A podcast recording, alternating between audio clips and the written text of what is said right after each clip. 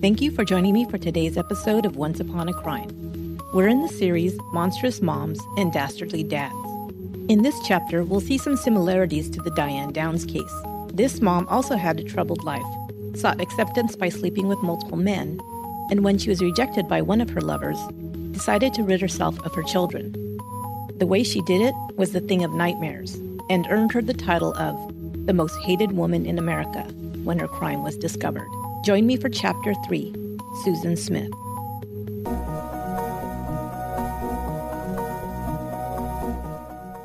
Tuesday, November 3rd, 1994, Union, South Carolina. Recovery divers were probing the depths of John D. Long Lake. Police investigators on the shore watched and waited. They found the object they were looking for after only a few minutes, having been directed to a precise search area. However, they'd had to travel out further into the lake than they'd anticipated before they made their discovery. A tow truck was standing by, and a cable was tied to one end of it. The other end was attached to the object they found in the lake. Now, with reporters and curious onlookers ringing the lake, the object was pulled out and emerged slowly. The sun would be setting soon, and the investigators needed to complete this task before dark. But it was still light when the object finally came into view. It was a car, a red four door Mazda Protege was upside down, being pulled up through the mud. When enough of the car was on the shore, it was flipped right side up. A tarp was set up to shield the car from the public because what they found inside was too disturbing to witness. In the car were the bodies of two little boys, still strapped into their car seats. The bodies were quickly transferred to a waiting ambulance and taken to the medical center where autopsies would be performed. Investigators had been looking for this car for nine days. They could never have guessed that it would be lying in the bottom of the lake, with the children they had believed kidnapped still inside. Only a confession had provided them with this information a confession from the boy's own mother.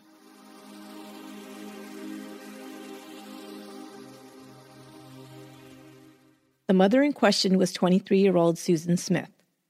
Susan was born on September 26, 1971 the only child of Harry and Linda Vaughn. Harry and Linda had a troubled marriage. They had married very young. She was only 17, and Harry just a couple of years older. Linda was pregnant from a previous relationship when she married Harry. She'd already had one child, a boy named Michael. She gave birth to her second son, Scotty, and later, Harry and Linda's daughter, Susan, was born. The couple often fought in front of their children.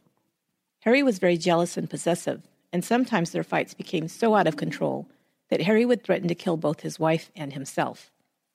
The children grew up frightened of their parents' fights. People remember Susan as a very quiet child. She was, however, very close to her father. She seemed to light up whenever he was around. Her older half brother, Michael, tried to commit suicide by hanging when Susan was just a preschooler. He was hospitalized and put into residential treatment centers several times during Susan's childhood. When Susan was six, her mother filed for divorce. Harry, at this point, was obsessed with Linda and was continually harassing and threatening her. He was drinking more heavily as well, and even asked police to take him to jail one time when he was found to have broken one of Linda's windows. He was afraid he might seriously hurt his estranged wife.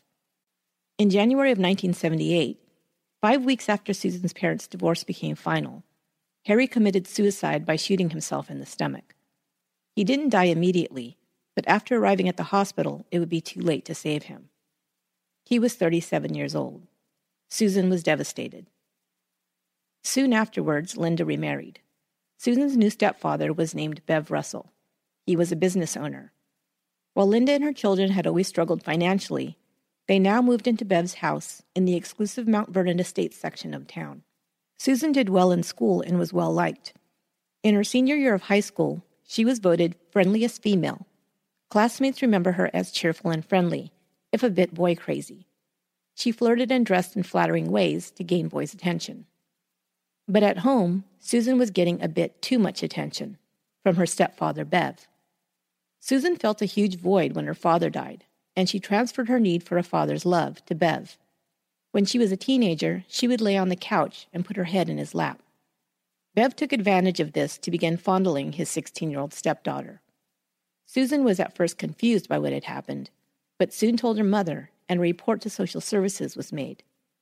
While the matter was being investigated, Bev Russell moved out of the family home. Linda, Susan, and Bev went to a family counselor for a few sessions, but that seemed to be the extent of the consequences. The matter was dropped, and Bev moved back into the house.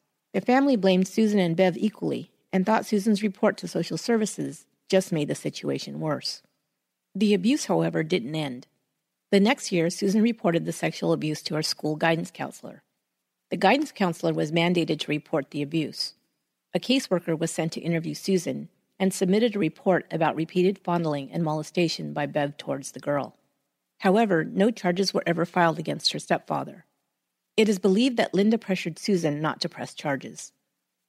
That summer, Susan began to work at the Winn Dixie supermarket in town. She began a relationship with an older married coworker. She was also dating another coworker at the same time. She became pregnant and had an abortion. Afterwards, her married boyfriend found out about her other relationship and ended their affair. She became depressed over the breakup and attempted to commit suicide by taking an overdose of aspirin and Tylenol. She was hospitalized for a week. It was discovered at this time that when she was 13, Susan had attempted suicide in the same manner. A pattern began to emerge in Susan Smith's life. One part of this pattern was that she would seek out the attention of several men at one time, often sleeping with multiple partners. The other was that she was most infatuated with older men and seemed to seek out their approval and love the most. Later, psychiatrists would speculate that this was either due to losing her father at such a young age or the inappropriate sexual relationship she'd been subjected to by her stepfather, or a combination of the two. Susan met David Smith while working at the Winn Dixie. They had attended high school together. They were just friends at first. Susan was dating the other two men at the store, and David also had a girlfriend. Susan returned to work a month after her suicide attempt. David and Susan now began a relationship. David broke up with his girlfriend, who he'd actually been engaged to, in order to be with Susan. In 1991, after dating David for about a year, Susan became pregnant. They decided to get married. They married on March 15, 1991. Linda was not happy about her daughter's pregnancy and marriage. She disapproved of David as he was not college educated and had no money. He lived with his great grandmother, but was renovating a house on her property where he and Susan could live. Linda felt the home was beneath her daughter. Now Susan decided it wasn't good enough either. She compromised, and they instead moved into his great grandmother's house. David and Susan's son, Michael Daniel Smith, was born on October 10, 1991. Susan continued to work at the Winn Dixie and began taking college classes at the University of South Carolina.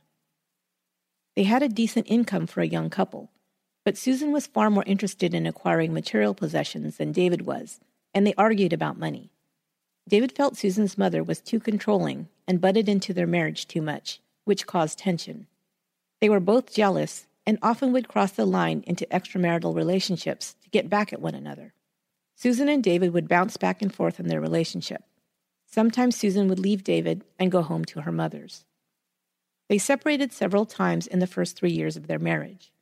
In 1992, Susan became pregnant for the second time.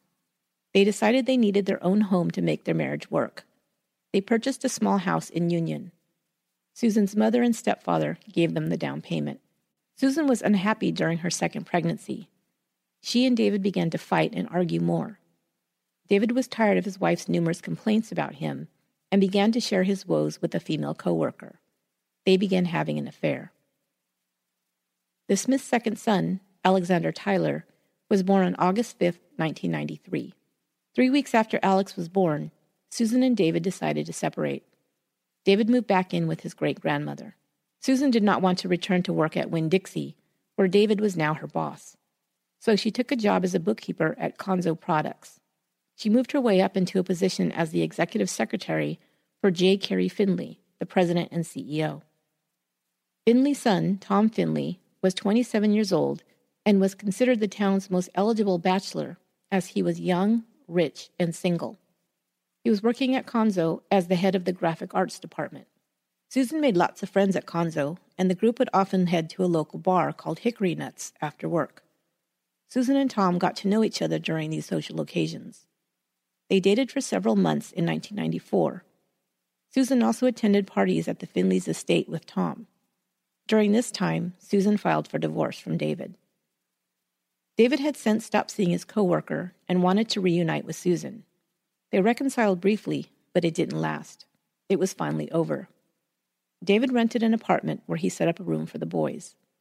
He and Susan shared custody of the children with no problems. Susan began dating Tom Finley again after her final separation from David. In September 1994, Susan was happy.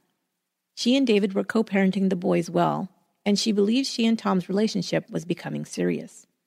But Tom and Susan were on different pages. While Susan was in love with Tom and was pushing for a more committed relationship, Tom liked Susan but wasn't serious about her.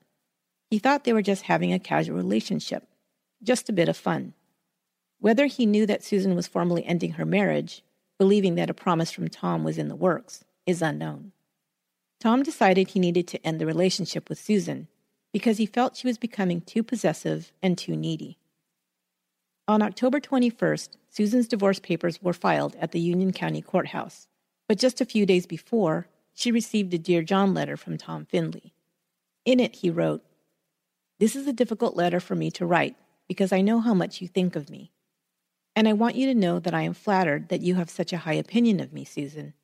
I value our friendship very much. You are one of the few people on this earth that I feel I can tell anything. You are intelligent, beautiful, sensitive, understanding, and possess many other wonderful qualities that I and many other men appreciate. You will, without a doubt, make some lucky man a great wife. But unfortunately, it won't be me. Even though you think we have much in common, we are vastly different. We have been raised in two totally different environments, and therefore think totally different.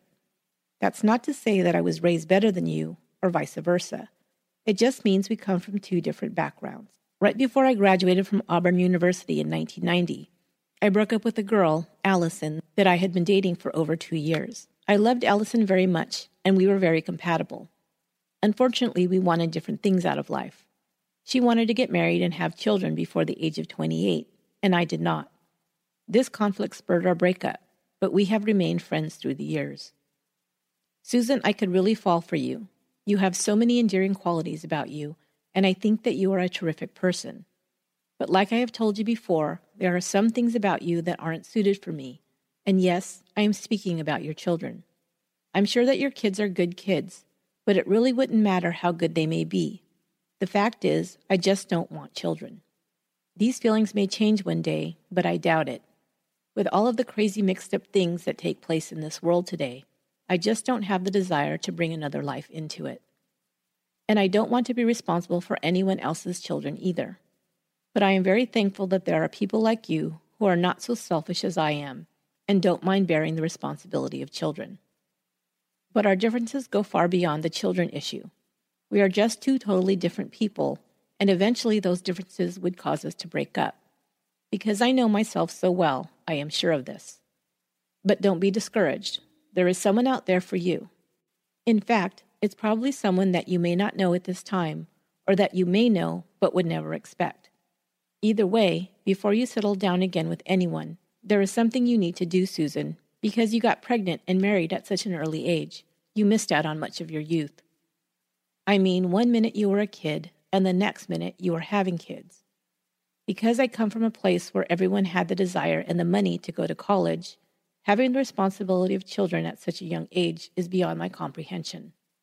Anyhow, my advice to you is to wait and be very choosy about your next relationship. I can see this may be a bit difficult for you because you are a bit boy crazy, but as the proverb states, good things come to those who wait. Have a good time and capture some of that youth that you missed out on. But just don't get seriously involved with anyone until you have done the things in your life that you want to do first. The rest will fall into place. Susan, I'm not mad at you about what happened this weekend. Actually, I am very thankful. As I told you, I was starting to let my heart warm up to the idea of us going out as more than just friends. But seeing you kiss another man put things back into perspective. I can't let myself get close to you. We will always be friends, but our relationship will never go beyond that of friendship. Everyone is held accountable for their actions, and I would hate for people to perceive you as an unreputable person. If you want to catch a nice guy like me one day, you have to act like a nice girl. And you know, nice girls don't sleep with married men. So please think about your actions before you do anything you will regret. Again, you will always have my friendship, and your friendship is one that I will always look upon with sincere affection. Tom. Tom's warnings about becoming known as a disreputable person was the result of an incident that had taken place at a party at the Finleys' estate not long before.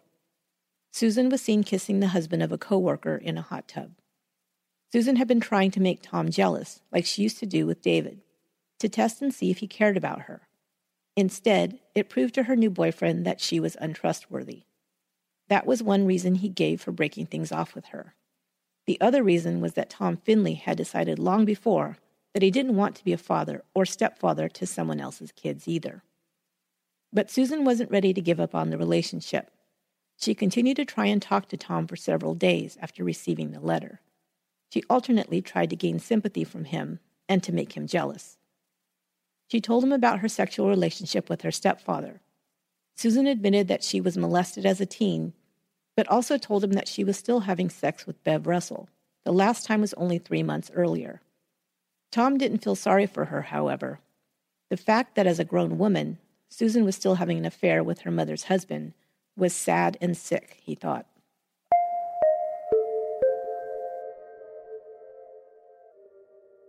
On October 25, 1994, Susan became even more depressed about her breakup with Tom. After dropping Michael and Alex at daycare, she went to work at Conso as usual. She and a group of coworkers went to a restaurant for lunch. Tom Finley was there as well. Susan was unusually quiet that day. Back at the office, Susan approached her supervisor at about 1:30 p.m. and asked to go home early.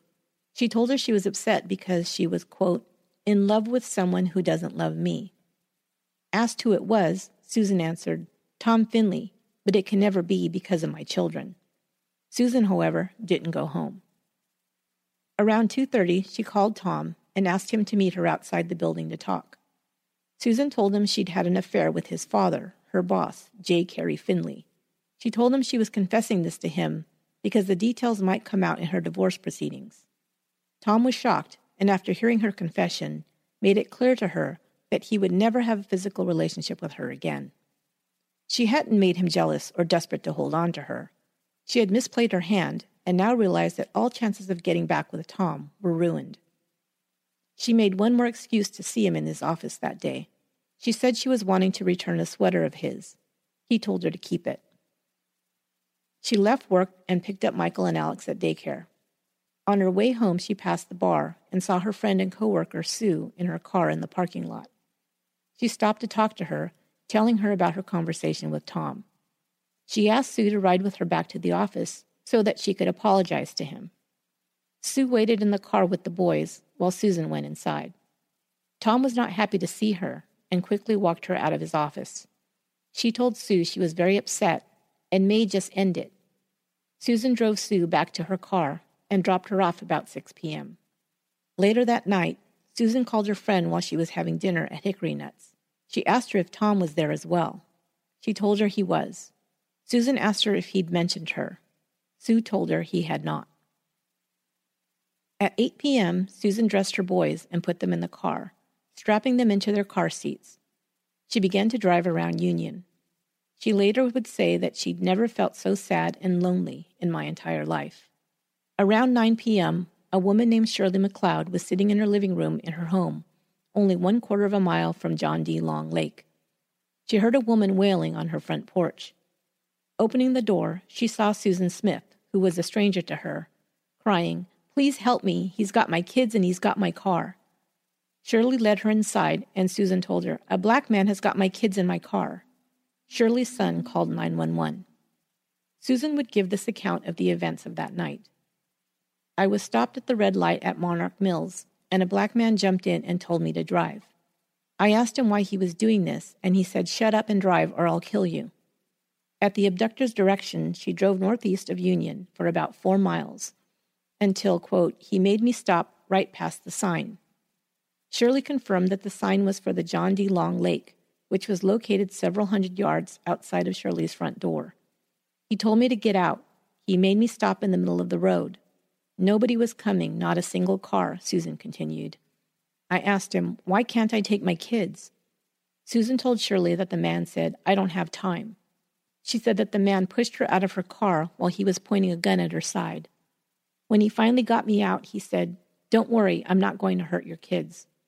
Susan described how she had laid on the ground as the man drove away, while both of her sons were crying for her. After a while, Susan wasn't sure how long. She began to run and stopped when she reached Shirley McLeod's porch. Sheriff Howard Wells soon arrived at the McLeods to begin directing the search for the children. Incidentally, Wells was good friends with Susan's brother, Scotty, and his wife. Susan described the boys to Sheriff Wells. Michael was three years old, wearing a white jogging suit, and Alex was 14 months old and wearing a red and white striped outfit. Wells called in Robert Stewart, head of the South Carolina Law Enforcement Division, or SLED, to help in assisting them to find the carjacker and the missing children. The family had been called, and Susan's mother and stepfather, as well as David, arrived. The investigators told them they should pick one location to work out of, and they decided on Susan's mother's home. David drove Susan there. On the way, she told him that Tom Finley might come to see her there, and she didn't want David to be angry about it. He thought it was incredible that that was even a concern for her. Their babies were missing, abducted by a stranger, and she was worried he might be jealous because the carjacking had taken place so close to the lake, they sent divers to search it. They also sent a helicopter with heat seeking equipment to fly over the lake. They didn't find anything in the area of their search. They also asked Susan to meet with a forensic artist to come up with a description of the carjacker. She described the man as a black male, 30 to 40 years old, 5 foot 9 to 6 foot tall, 175 pounds, dark hair, dark eyes with a medium build, wearing a dark knit cap, dark shirt, and a plaid jacket. The forensic artist thought she was very vague in her description of the kidnapper. The Adam Walsh Center offered its assistance to the Smiths. The center was named after six year old Adam Walsh, who disappeared from a Florida Sears department store while shopping with his mother in 1981. Adam's body was found 10 days later, 150 miles from where he was abducted. His parents, John and Reeve Walsh, worked tirelessly to lobby for standardized emergency protocols whenever a child went missing, including information clearinghouses, improved communications between law enforcement and other agencies, and quick dissemination of information to the media in help with the search. John Walsh went on to create the television program America's Most Wanted to catch wanted fugitives, a program that was featured in my last episode about the John List case. The director of the South Carolina chapter of the Adam Walsh Center spoke to Susan's sister in law, Wendy Vaughn, to offer the family help. She met with Susan, David, Bev and Linda Russell, and Scotty Vaughn on October 26th. She explained that it was important for the boys' parents to get out in front of the media and make a plea for their safe return. The news media outlets covering the story was growing. The story would be covered nationwide in a matter of days. David and Susan stood in front of the sheriff's department with cameras rolling.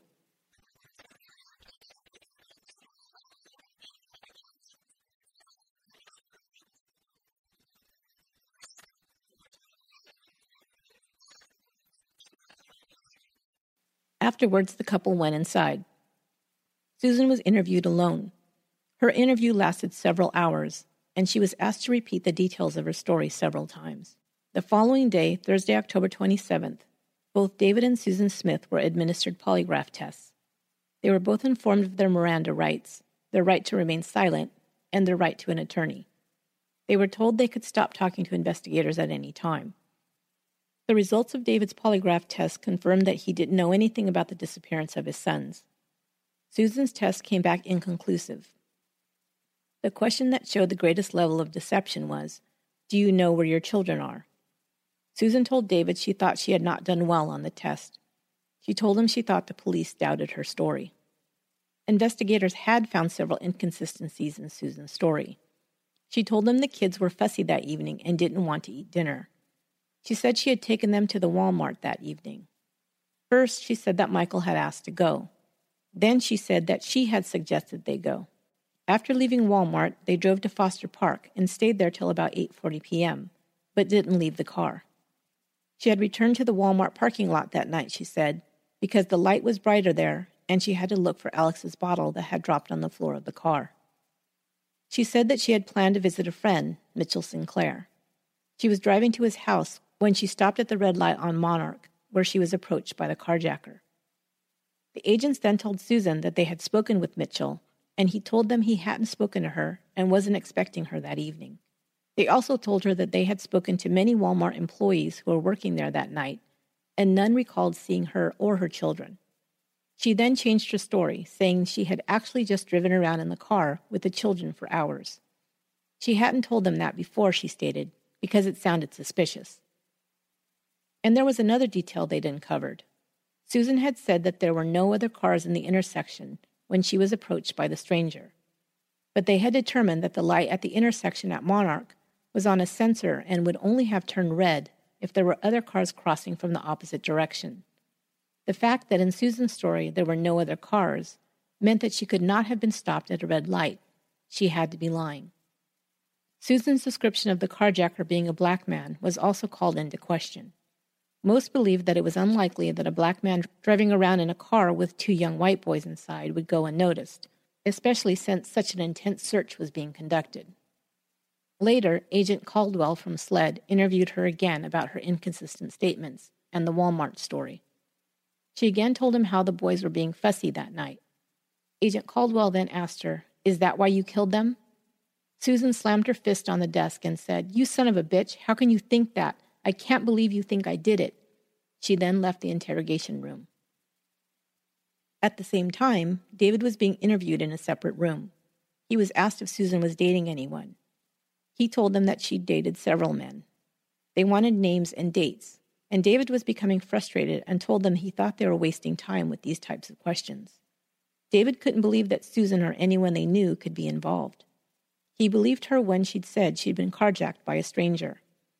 In the interview, they found out about Tom Finley and how he'd recently broken off things with Susan. They went back to Susan and asked her about Tom Finley. Did the fact that he'd broken up with her have any role in the disappearance of her children? They asked. Susan replied, no man would make me hurt my children. They were my life.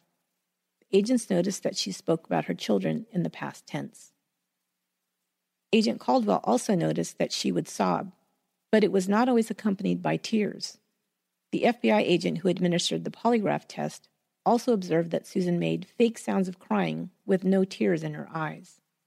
The investigators now had deep suspicions about Susan Smith and felt she knew what had happened to her children and that she may very well have been involved. But they could also tell that it was not going to be easy to get her to talk. She was no cream puff. She was strong willed, and they didn't think they could get an easy confession out of her. They called the FBI's Behavioral Sciences Unit for help. They asked for a profile of characteristics of a homicidal mother. The profile they provided fit Susan Smith on almost every point. They said she would most likely be a woman in her 20s who grew up or lived in poverty, was undereducated, had a history of physical and or sexual abuse, had little to no social support, and had depressive or suicidal tendencies. Homicidal mothers often were experiencing rejection by a male lover at the time they killed their child. During the homicidal act, the report said, a mother may view a child as an extension of herself rather than as a separate being her suicidal inclination could be transformed into a homicidal impulse.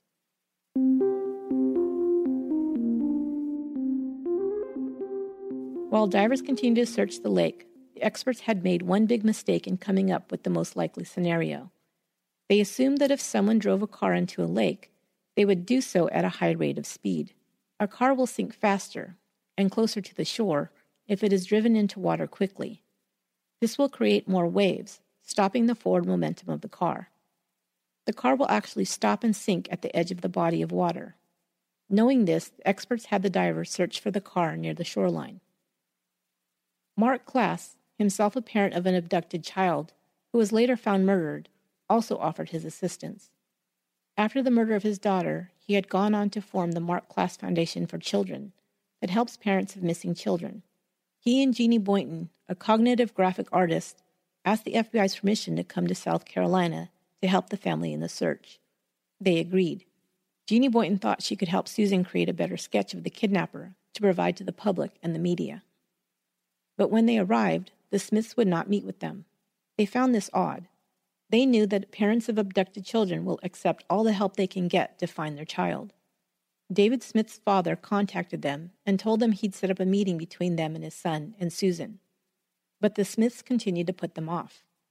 Marc Klaas tried for four days to meet with them, but finally gave up and went home. He began to believe that Susan Smith was involved in the disappearance of her children. He didn't think she had hurt them, he said, but due to their recent divorce proceedings, he thought she might be hiding them from David because of a custody battle.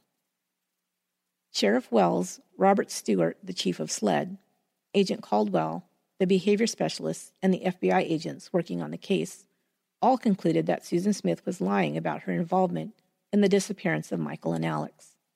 Now they just had to prove it.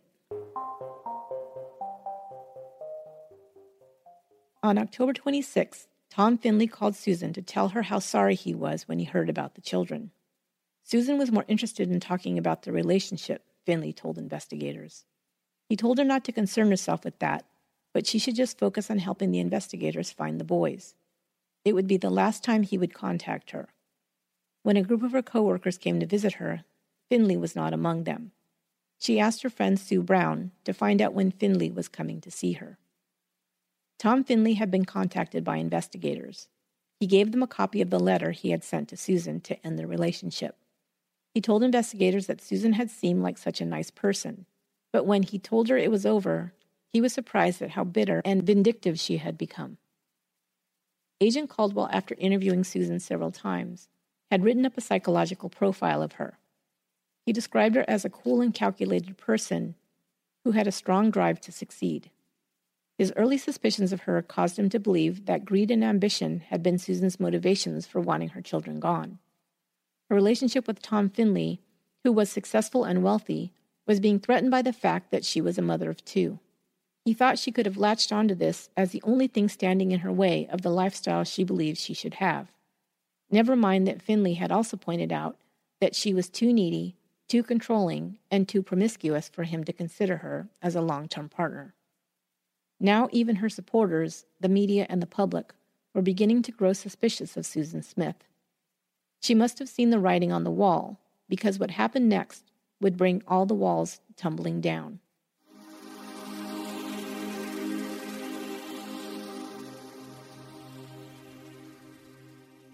On Thursday, November 3rd, nine days after the disappearance of Michael and Alex, Susan and David were scheduled to appear on three television network morning programs. On the CBS This Morning show, the interviewer asked her if she had anything to do with the disappearance of her sons. She answered, I did not have anything to do with the abduction of my children. Whoever did this is a sick and emotionally unstable person. David, for his part, said he believed Susan, still calling her my wife. Additionally, they were supposed to do an interview with the Union Daily Times newspaper, but they canceled. At 12:30 p.m., Susan told her family she had errands to run in actuality, Sheriff Wells had sent for her. In essence, he had been conducting an almost nine day interview with Susan, hoping to get her to tell him what had really happened on October 25th. She was taken to a place outside of the police department for an interrogation. In a small room at the First Baptist Church, Sheriff Wells once again asked her to clarify the inconsistencies in her statements. She was alone, sitting face to face with the sheriff. He told Susan that he knew the story about the carjacker was a lie. He confronted her with the fact that she could not have been stopped at a red light at the intersection, as she had said, if there were no other cars on the road. He added a lie of his own. He said that at the time she had reported being at the intersection, the sheriff's department had undercover officers at that location, working on a drug investigation. If Susan Smith had been there and had been carjacked, they would have witnessed it. He also said that her false statements about a black carjacker stealing her car and abducting her boys had caused racial tension in the city, and he'd have to tell the media her story was false to begin to reduce the tension. After he finished speaking, Susan asked him to pray with her. At the close of the prayer, Wells added, Lord, we know that all things will be revealed to us in time. And then said, Susan, it's time. She responded, My children are not all right.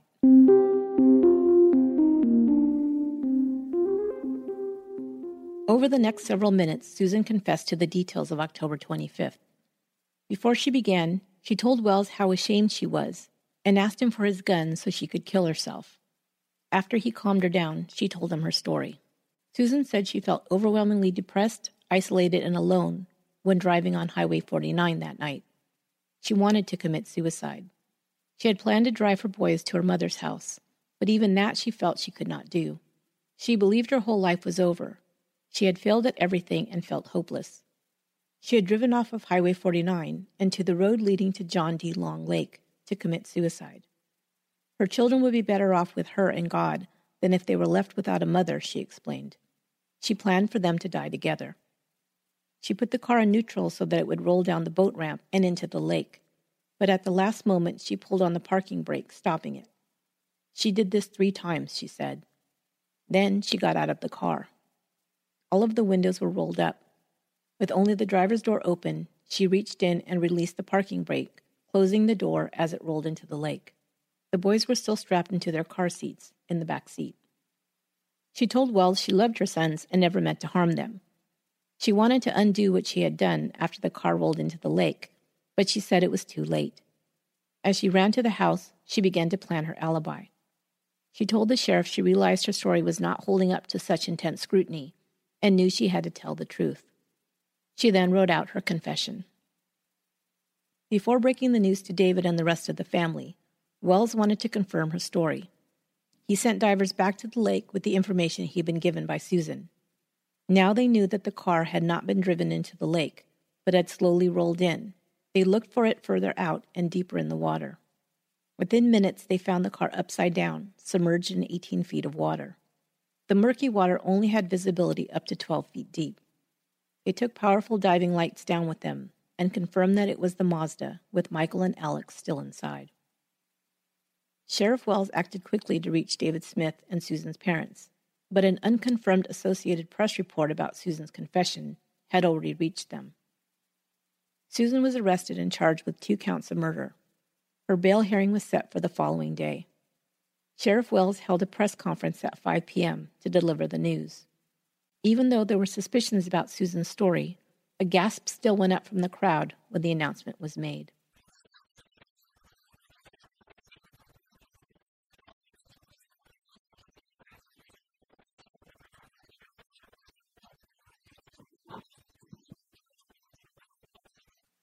Immediately upon her arrest, intense emotions began to be expressed by the public, condemning Susan Smith. As she was transported to jail, there were already people lining the drive up, shouting baby killer and murderer at her. Many in the black community were also angry that she had placed the blame on a fictional black man and that the story had been so readily believed by the public. Susan Smith began to be called the most hated woman in America. Newspaper editorials, television talk show hosts, and pundits all spoke out against her. For a mother to kill her own babies was unthinkable, cruel, and evil, they said. Even comedian Steve Harvey included a bit about Smith in his stand up act. Susan Smith.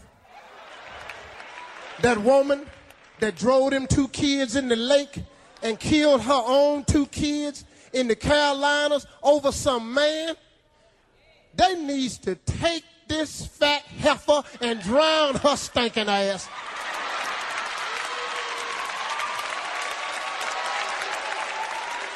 She drowned them kids. I got a bathtub in my house I don't hardly ever use.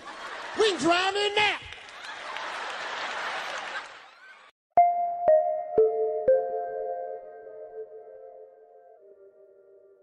The bodies of Michael and Alex Smith were autopsied the following day.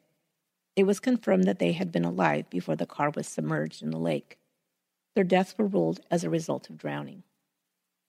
The night she was arrested, Susan wrote David a letter. The letter was filled with the words, I'm sorry. However, she also complained that her feelings were being forgotten by everyone.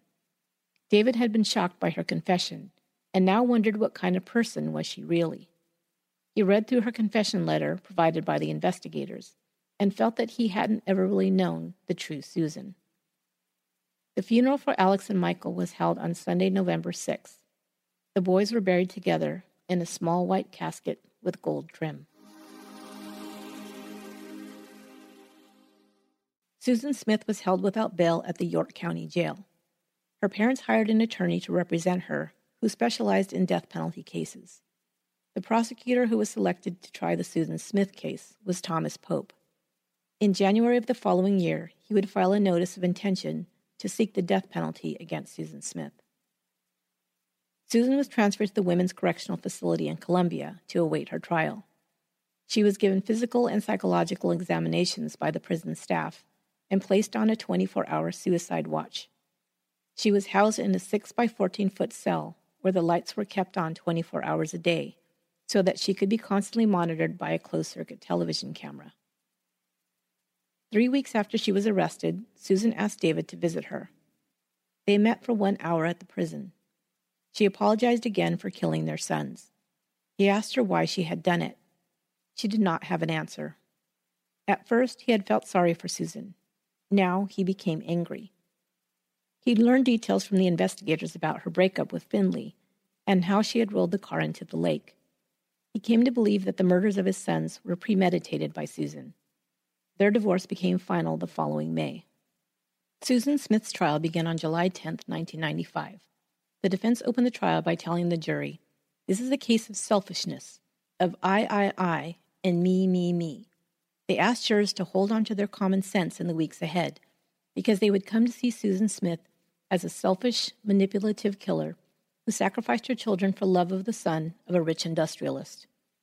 The prosecution's case was based on the theory that Susan wanted to escape her loneliness, unhappiness, and the stresses of her life by establishing an exciting, intimate relationship with her wealthy boyfriend. In order to live this new life, Susan would need to free herself of her children and the demands of motherhood. The defense portrayed their client as a disturbed childlike figure who, after a lifetime of sadness, just snapped. Jurors were told that Susan was deeply depressed and had a sense of failure in her life. This sense of failure included acts of molestation at the hands of her stepfather, the suicide of her father, and her own suicide attempts. All of these events contributed to pushing her to the edge of the lake to kill herself and her children. At the last second, her body willed itself out of the car, and she lived, and her toddlers died, her attorney explained. Tom Findlay testified about his breakup with Susan and how he told her he didn't want to be in a relationship that included children. Three of Susan's coworkers from Conso testified that Susan had on separate occasions told them that she wondered how her life would be different if she had not gotten married and had children at a young age. Judge Howard refused to allow prosecutors to show the jury horrific pictures of Michael and Alex after they'd been under John D. Long Lake for nine days. Judge Howard also refused to allow prosecutors to question the medical examiner about the decayed nature of the bodies because he felt that the descriptions were so terrible that they would be prejudicial. Because she had confessed to the crime, the defense could only try to minimize her guilt by showing her as a damaged person who'd made a horrible mistake. In this way, they hoped to avoid the death penalty. They could not, however, plead insanity. Susan had been assessed by psychiatrists on both sides and each concluded that she was depressed, suicidal, and had a deep seated need of approval from others, especially men, but she was not insane. To be found insane, she would have to be diagnosed as delusional, psychotic, or schizophrenic. She was not. To use this as a defense, it would also have to be proven that she could not distinguish right from wrong at the time of the crime. The fact that she lied about what she did and hid her guilt for over a week proved this not to be so. The defense experts testified about her family history of alcoholism, depression, and suicide. They brought up Susan's suicide attempts when she was a teen. The psychiatrist who had interviewed Susan testified that she admitted she had slept with several men in the weeks leading up to the murders, including her own stepfather, Tom Findlay, David Smith, and her boss, C. Carey Findlay. The reason behind this admission was to show that she was not obsessed over Tom Findlay Instead, they wanted to show that Susan often used sex to mitigate her own feelings of loneliness and depression, but she was not fixated on any one man. They also described to the jury Susan's sexual abuse by her stepfather as a young girl, and how it had so damaged her self esteem that she continued to have sex with him as an adult, even though it made her skin crawl, she'd said, because she had such a deep need for a father figure's approval. Bev Russell and Susan's mother had separated soon after Susan's arrest. While she was awaiting trial, Susan received a letter from Bev where he wrote, My heart breaks for what I have done to you. I want you to know that you do not have all of the guilt for this tragedy. The jury began its deliberations on July 22, 1995. After only two and a half hours, they reached their verdict guilty of two counts of murder. Now her sentence would be decided. The jury could sentence her to life in prison or death by the electric chair. In his opening statement, her attorney said that the worst fate for Susan Smith would be life in prison, not death. She forever had to live with the guilt over the death of her two children, and that was the harshest sentence she could ever serve. Susan's brother Scotty pleaded for mercy on his sister's behalf. We've been devastated already with the loss of Michael and Alex. It seems sad and ironic that the tragedy of their loss is going to be used to sentence Susan to death. Susan's pain is in living, not in the fear of dying, he said. Bev Russell also testified, admitting his guilt in molesting his stepdaughter. He said he accepted part of the blame for the deaths of Michael and Alex. Russell pleaded for Susan's life, telling the jury that Susan was sick, and even though she loved her children, what happened was from a sickness. David Smith testified for the state. His testimony was heart wrenching as he sobbed about the loss of his boys. He stated that all my hopes, all my dreams, everything I had planned for the rest of my life ended on October 25, 1994. He talked about the helplessness he felt for nine days, not knowing where his boys were, and all the while Susan could have told him. The state argued that Susan had made a choice, choosing to save herself and let her children die. They played a videotape that reenacted a car like Susan's rolling down the boat ramp and into the water. Those who saw it were horrified to find out that it did not sink quickly as many had believed. Instead, it took a full six minutes for the car to fill with water and as it did so, the back end of the car lifted up into a standing position. The boys, still strapped to their car seats, would have been in the last part of the car to be submerged. Susan had six whole minutes to try and save her children and did nothing. Again, it only took the jury two and a half hours to come to its decision. They rejected the sentence of death and decided instead to sentence Susan Smith to life in prison. Later, when asked for their reasoning, they cited Susan's confession to the crime and that they felt she needed help and did not deserve to die. Some jurors also believed she had intended to commit suicide. The judge sentenced Susan Smith to 30 years to life in prison. She will be eligible for parole for the first time in 2025 after she has served 30 years.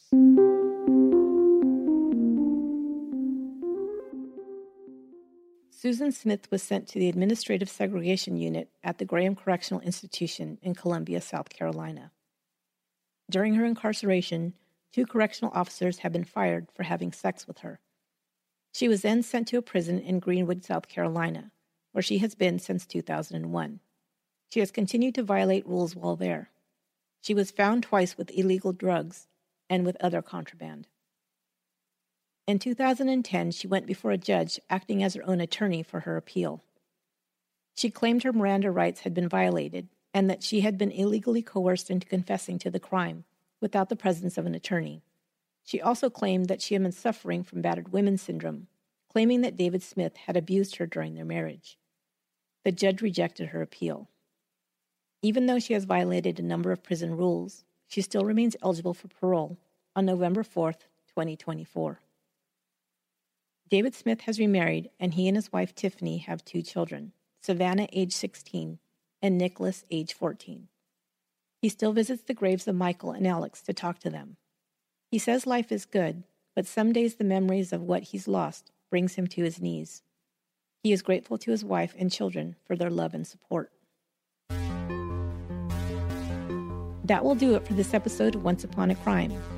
Thank you all so much for your support for this show, and this series in particular. If you want to hear another great discussion about the Diane Downs case, I encourage you to listen to the recent episode of the True Crime Guys podcast, where they covered it as well.